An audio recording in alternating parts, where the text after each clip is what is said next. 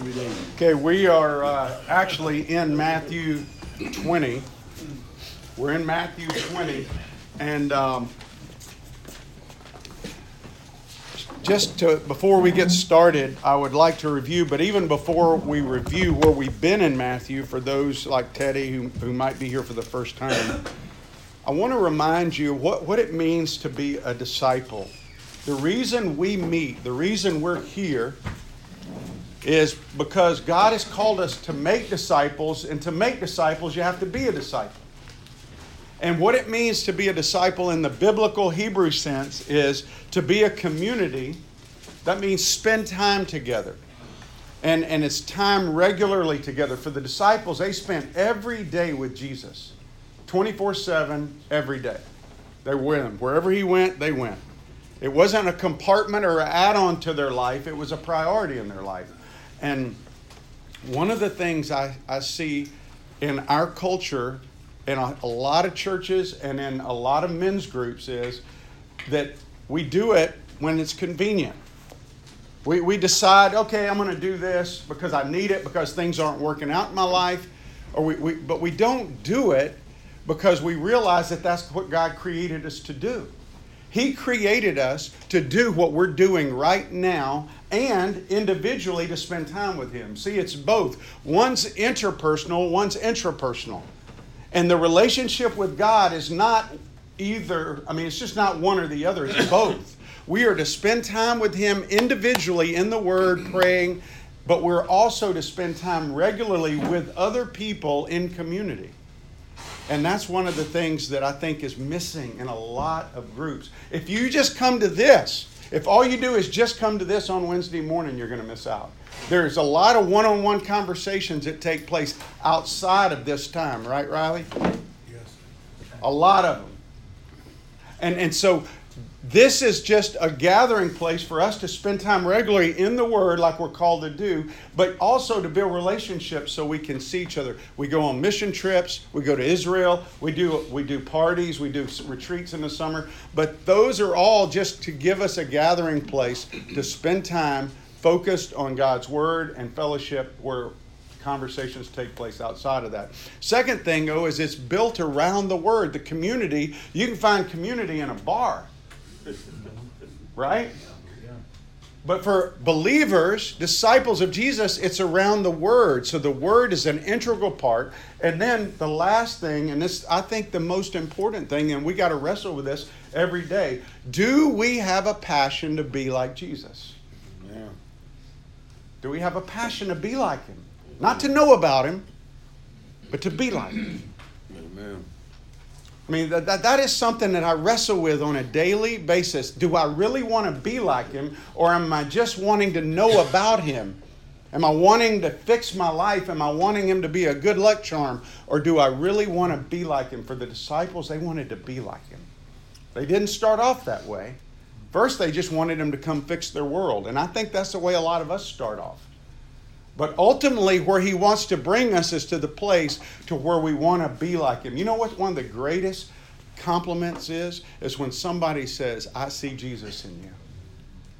That should be our desire. That, that, that when we go out in the world, that people see Jesus in us. So, so that's kind of our vision. That's why we're here. That's why we exist. There's five core values to SWAT. The first one is God's word is our starting point and our authority. Second is prayer, staying close to our commander. And my word for 2019 is prayer. It's prayer for me. I, I, take a word every year, and that's my kind of theme word for the year. This year, it's prayer. And I did, you know, the other day, I just wrote down a, most of you guys' names. I wrote down the other day. I went through and I just started making a list of people that I'm going to pray for regularly. I mean, because I pray for you guys as a group, but I'm talking about individually. And do you know, I started just doing that the other day, and before I knew it, an hour and a half had gone by. And I'm like, wow the other day, Riley, I was sitting out in front of the Y, and I said, "You know what? I didn't. I didn't get to pray this morning, so I'm going to pray right now." And by the time I finished praying, I had to leave. I didn't even get to work out. I'd spent two hours out in my car praying for the people. It's not just the authority of God's word and prayer, but it's also engaging witnesses for impact mm-hmm. and being a witness out in the community. And, and that's what we're called to do. And then the fourth thing is discipleship, making his last command, go make disciples our first priority. And then the fifth thing is to be a band of brothers, a community. And that's that's that's listen, I've got text on my phone from three SWAT guys just in the last week who are in a bad situation that need prayer, that need help. And and and you know what? And that's what we do. We come together, we pray, we share prayer requests, and we know that somebody's got each other's back. When Riley's struggling with his kids, mm-hmm. he he knows that he can come to me and he can see me at the Y and say, Hey, pray for me. You know, when, when something's going on with your grandchild, Mark knows that we're going to pray and that you're not alone. That's the way we're supposed to be, and that's one of the values that we want to have. I want to know when you're not here, when I call you, it's not to bug you because I need you here. It's because I'm wanting you to know that I miss seeing you here, and I want to make sure that you're okay, that your family's okay, that I care about you being a part of this group. Because you know what? God wants His family to be together. And as men, we've got to support each other because this world stinks. It's hard. You know, I mean, there's times that you want to quit, but we, we got each other's back, and that's what we're about. Well, we've been in Matthew for what seems like forever. It hasn't been that long, but it's been about a year, and we've been working through Matthew verse by verse, going through passage by passage. And just to give you a quick recap, Matthew uh, was written by Levi from Jews to Jews. It was written from a Jewish perspective to a Jewish listening audience, and he wrote it to reveal the Messiah, the, the king, the one who was the coming one. And he's got more prophecies in his gospel than any other. He, he brings out the fact that Jesus is that one. He's the promised one. He starts off with the genealogy in chapter 1 and he talks about it and he lists four women in there you would never list, actually five, you would never list because they're scandalous. But it, he starts off the gospel with grace and the whole message of Matthew is one of grace. His life story is one of grace. He's sitting at a tax booth greedy not doing anything seeking God, and God sovereignly walks by and says, I want you to follow me. And he does, and it changes his life forever. And so he writes this gospel revealing Jesus as the king. In chapter 2, it's the announcement and, and the actually the coming of the king. Chapter 3 is the one who was the announcer, John the Baptist. Chapter 4 is about him selecting his disciples and actually being proven the right one when he goes into the desert and goes against Satan in the battle. There he proves he is the king. In chapter 5, 6, and 7, the king lays out kind of his discourse, his, what, it, what does it mean to be in his kingdom? And he, he clarifies for the Jewish people the law, what it was. It wasn't just about the external, it was about the internal. And he makes a very telling statement in Matthew 7. He says, There's going to be many who think they are mine, but they're not mine. Many who, who will say, I did this for you, and I did this, because it was never about what people did. And, and, you know, we saw last week, or not last week, but the last time we were together, about a guy who went up and said, What must I do? What can I do? What is the one thing I can do to be in the kingdom? And Jesus said, Go sell everything if you want to be perfect. And sometimes that's misconstrued. Sometimes people think, well, does that mean that if you have money that you can't get into heaven? No, that's not was the point. The point was, Jesus said, if you want to be perfect, key word there, that's the requirement for what you have to do.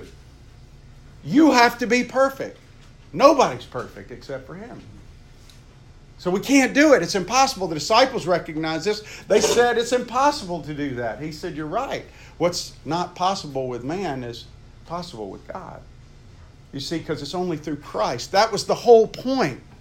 But what he was doing for that young man was he was telling him, the idol in your heart is your money. You need to sell everything and go give that money to the poor. And he couldn't do it. He went away sad. Why? Because he really didn't want what Jesus had more than he wanted his money. And the issue for us is if there's anything more important than Jesus, you don't understand what he offers. Amen. Believe it. You don't understand what he's offering you if there's anything, and I say anything more important than him. And we struggle with that in this life because we go, well, yeah, but that's not practical. I mean, you know, I mean, I can't, and it's not about church, it's not about a Bible study, it's about him. It's about him. And understanding you can't take him as Savior and reject him as Lord. You can't. It's two sides of the same coin. And so when you embrace Him as Savior, what you're saying is, I want to be in your family. I want to be on your train, and I'm letting you be the captain of that ship and the captain of that train. You're the conductor. I'm, I'm on here with you. I trust you. And I'm going to tell you, He's going to take you places you may not want to go. He's going to take you through things you may not want to go through, but you can trust Him. He's a good God. I love what it says. C.S. Lewis says, yeah, he's dangerous, but he's good. He's dangerous, but he's good. And you can trust him. So, the end of that, when he dealt with the rich young ruler, Peter, like he always does, just shouts out what's on his mind and says, Hey, we've left everything, Lord. What about us? What do we get? And Jesus says, Peter, you're going to be ruling with me. But then he throws this statement in at the end of chapter 19 But many who are first will be last, and the last first. Do you understand what that means? That's a that's a like a proverb. Many who are first will be last, and the last first. And at the same, it, it brackets today's passage. That verse starts it really and then verse 16 ends it, and, it, and verse 16 says, The last will be first and the first last. Think about that for a second. What does that mean? If you have a race, let's say we've got a race, and me and Kent are running. And somebody said, Who won? And, and somebody goes, Well, the first was last and the last was first. What does that mean? It's a dead heat, right? If the first is last and the last is first, it's everybody finishes the same. we all finish together. And that's what he's saying. There's, there, there's equality there. And, and so he tells a parable here in Matthew 20, a story. And we know parables were told for the disciples what? To actually implement what he was doing. And what, what you got to remember, this is on the heels of Peter going, We've left everything. So his disciples are saying, What's in it for us? And if they're saying that, it reveals they have a motivation that's not right. And so Jesus is going to deal with that. So when you think about serving the Lord, who is that for? Do you, do you think only pastors are the only ones called to serve the Lord? Missionaries? I mean, church staff? Are you called to serve the Lord? If you're a believer, uh, let me just say that. If you're a believer, are you called to serve the Lord? Amen. Yes, you know do you have conviction of that? I mean, do you, do you believe that? If you are a believer, are you called to serve the Lord? Amen. All right. If you're called to serve the Lord, why do we serve the Lord? What's the motivation? Is it because of eternal rewards? Eternal rewards are mentioned, but is that our motivation? You see, that's what Peter was displaying when he said, We've left everything. What do we get? In other words, he's wanting to know what the carrot is out there. What is it that's motivating me, Lord, to, to do all this stuff? What's in it for us? We've left everything. So Jesus tells this story, starting in verse 20, or chapter 20, verse 1.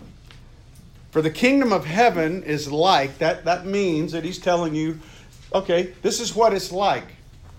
It's a parable.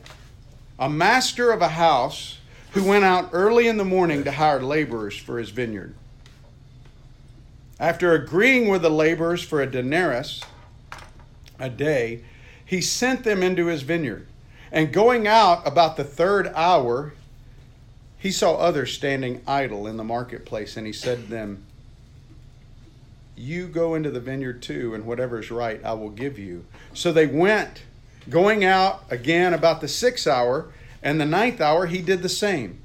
And about the eleventh hour, he went out and found others standing, and he said to them, Why do you stand here idle all day? They said to him, Because no one has hired us. He said to them, You go into the vineyard too. And when evening came, the owner of the vineyard said to his foreman, Call the laborers and pay them their wages, beginning with the last up to the first. And when those hired about the eleventh hour came, each of them received a denarius.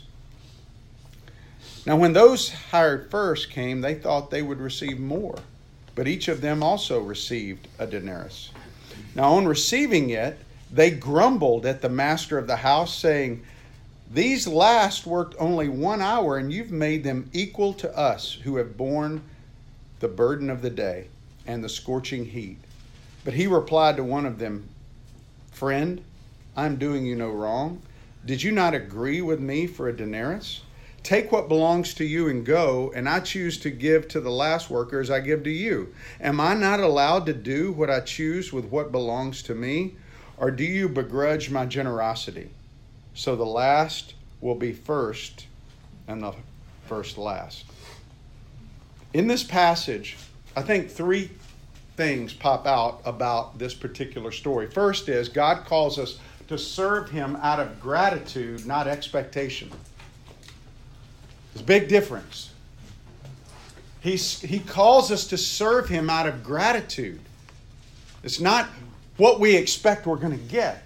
Second, is He calls us to celebrate His compassion and grace for others, not complain about it. That's a very bad tendency that we have when other people are rewarded with grace and compassion. Sometimes it makes us angry. We get frustrated with that. And then the third thing I see in this passage is he calls us to be teachable when a blind spot is revealed. He calls us to be teachable. So serve him out of gratitude, not expectation, uh, to celebrate his compassion and grace on others, not complain, and then to be teachable when a blind spot revealed. Let, us look at each of these. I'll say, so you got this master. Now, First of all, let me just say that in that culture, there were vineyards and fields, and, and a, a, a, person who owned a piece of property rarely was the one who went and hired the laborer. He had a supervisor he would send. And what it, it would be like if you've ever driven downtown, you'll see people sometimes standing on the street corner near certain places where they know people will come to get what they call day laborers. It's the same over in Israel.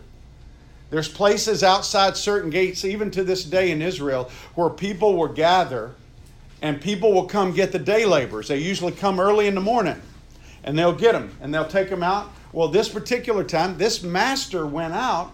Most masters didn't go out. So that tells you a little bit of something about the master. The person who's doing it, the master in the story is God. It represents God. And he's not a God who's sending somebody else out. He's going, he's going out to, the, to, to hire people, and it says he went out the third hour. Well, first it says he went early in the morning. Now, the Jewish day started at 6 a.m., sunrise. It started at 6 a.m. So he goes out early in the morning. So, who's usually the first people that are going to get the jobs? When you go, if you were going and you were tasked to go hire a day laborer, who are you going to get first? the ones that are typically the, the ones that look like they're the best workers, right? You're not going to pick the slouches at first. You're going to go and you're going to go after the ones that you think are going to be the hardest workers. You're going to look for the ones who present themselves well. So he's there early and he meets these people, and it says they negotiated. They came to an agreement because the first ones know they can negotiate. They know they got more skills or more talents. And so they're going to negotiate. And so they uh, came to an agreed price. The agreed price was one denarius. That was one day's wage for a soldier back then. A, a denarius was one day's wage, and it was something that would provide for their family for one day. And so that's what they agreed to. But then he comes back later. And he comes back, it says the third hour, that's about nine o'clock. And there's still people there. And so he comes back. He doesn't negotiate with these people. He just says, hey, come, come work for me. And, and, and he says, trust me, basically. I'll be fair. That's what he says. He says, the third hour he saw others standing idle in the marketplace, and he said, You go in the vineyard too, and whatever is right, I will give you. Now, those people probably did not think they would get a denarius. Why? Because there had been people already working for three hours. But then he does something even more amazing. He comes back again at 12 noon. And he does the same thing. And then he comes back at 3 in the afternoon, does the same thing, says the same thing. He says, Hey, I'll, you can trust me, I'll take care of you. Now, the ones in the beginning of the morning were the only ones that negotiated with him. And we'll see at the end of the story, uh, you heard it read, did he give them what they bargained for? Yes, he did. And do you know sometimes we want to bargain with God and we miss out on greater blessings because we bargain with him. God, will you give me this? And he wants to give us so much more. God, I'll do this, but I want you to do this for me. You see, we serve him, oh, out of gratitude. We don't bargain with God and say, God, I'm going to do this. I want to serve you for this. We serve him out of gratitude. Why? Because He's redeemed us from the wrath of God. We've been redeemed. Nobody deserves anything. None of these workers deserve to work in His field but he gave them the opportunity to go. We don't deserve to be able to tell somebody about Jesus. We don't deserve to pray for anybody, to be able to have access to God. We don't deserve to be able to, to come worship freely. Why do we get to come worship freely in a place like this where we don't have to fear police coming in here arresting us and we have brothers losing their heads and being tortured over in the Middle East? We don't deserve this. And yet, sometimes we get angry with God because He doesn't meet our expectations. I, I, did this for you, I did all these things, and why is my life so messed up? I think of Ross. Ross has lived a life of loving God as long as I've known him. All he wanted was to be delivered from cancer. His wife battled cancer. See, we see those things as a terrible, terrible blight, and, and the enemy attacks us with those things. And why wouldn't God deliver Ross? Why wouldn't He deliver him from that? Well, you see in Job a lot of wisdom into the insight of God that God sometimes displays His glory through people going through suffering that continue to maintain faith in Him. And they serve God by weathering the storm with hope. And weathering the storm, it's easy for people to say, I love God when everything's great in your life. Oh, I love God, and, and it, it becomes so superficial. But there's a depth there when you go through the valley and you go through the pain and you love God and you talk about God with love and hope and trust. Ecclesiastes 4 4 says, We work out of envy a lot of times. In fact, the thing that motivates us is I look at what somebody else has and I'm going to work hard because I'm going to get that. Think back to Deuteronomy 6, the Shema. We said the Shema this morning. Deuteronomy 6. God says, You know what? You, you, you have wells that you didn't fill, cities that you didn't build all these things I gave you. You didn't do this. See, we have this tendency. I was talking to a guy the other day. He said he was struggling because he said, you know, I just it never seems to work out right. You know, I mean, I do. I mean, I believe, you know, God's given me stuff, but He's given me the talents, and I've got to go out and I've got to do it. I've got to go out and do it. We do have to work. We do work, but our work is not why we get paid. We get paid because God provides for us. We don't work to bring in an income, we work to glorify God. He brings in the money, He brings in the blessing, He brings in the fruit. We work because we glorify God in doing that, and He created us to do that. It's part of the curse that we go work the ground, whatever that looks like. We were never created to sit on a boat in the middle of the Atlantic for the rest of our life. That's not why we were created. Now, is it wrong to go enjoy that? Sorry, Phil, I'm not picking on you. no, I'm just saying that we're not created to retire and just sit out there and do nothing.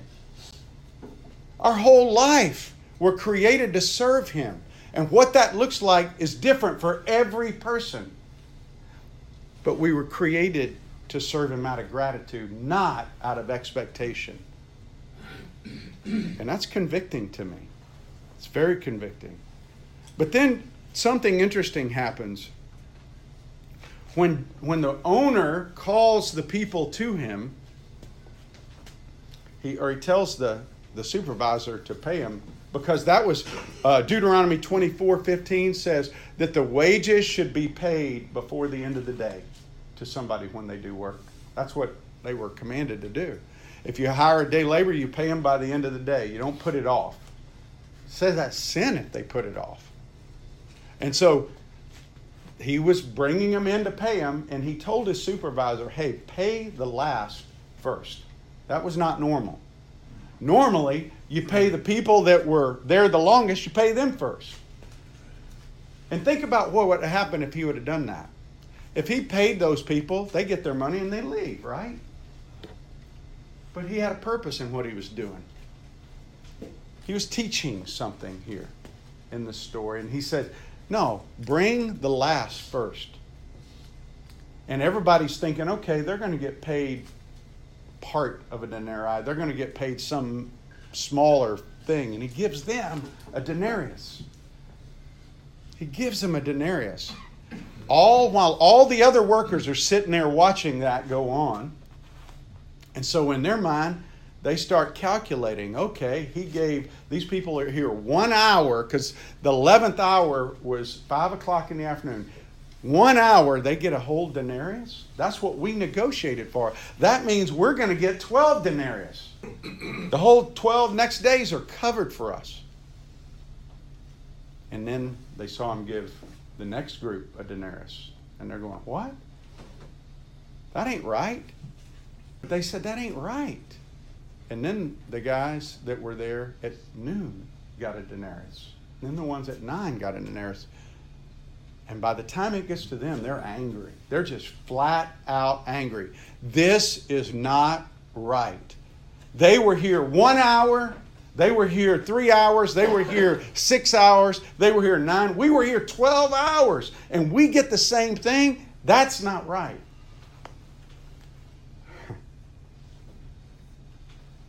What would you have done?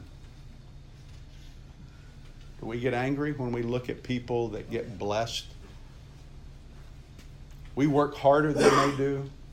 We do more than they do, and they just seem to just always get stuff handed to them. We go, why? Why is that?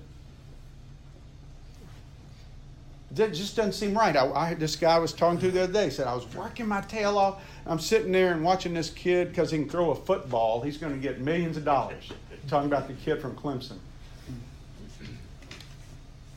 It ain't right. Yeah. Yeah, Doug. I'm, I'm looking at this too, and we we all get a blessing from God, and we all get the same blessing in this room, and that's salvation.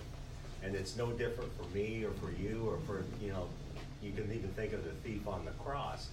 He got saved after being a follower for minutes. Mm-hmm. And we all get the same gift. But that, that's the whole point of what he's saying here. Yeah. The point is that, that we all are equal in being blessed with salvation. Remember who he's talking to. He's talking to Peter and the disciples. Peter just voiced what they all were thinking, but he's dealing with the disciples. But the issue here is he's telling the story. And remember, for an Easterner, when they're hearing a story like this, they're putting themselves in. They're trying to figure out who they are. And up until this point, they're going, okay, we're the workers, we're the workers, we're the workers. Now they're finding out which worker they are and they're the workers that are complaining. Hey, we left everything. We left our family. We left all this. What do we get? And Jesus is saying, don't, hey, don't not celebrate other people who I'm gracious to. Because the, the issue here is God's grace is available to all equally.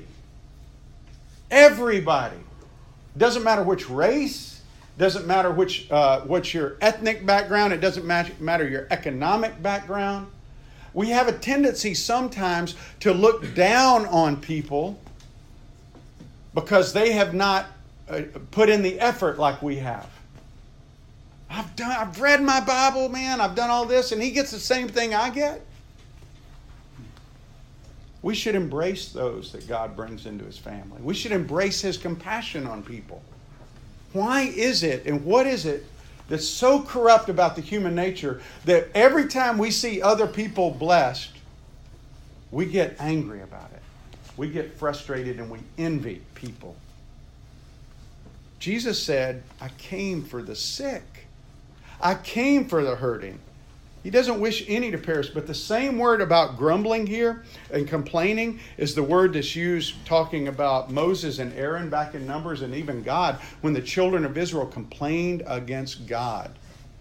And it's this complaining. Why did they get this, God, and I don't? It shows a lack of trust in His sovereignty, it shows a lack of trust in His love. He knew what he was doing when he was telling this story, and he said, Go get the last and pay them first. He wanted the first to see his generosity because he wanted him to celebrate his grace and compassion for others. But he didn't leave it there. They were grumbling, they were complaining. And down in verse 13,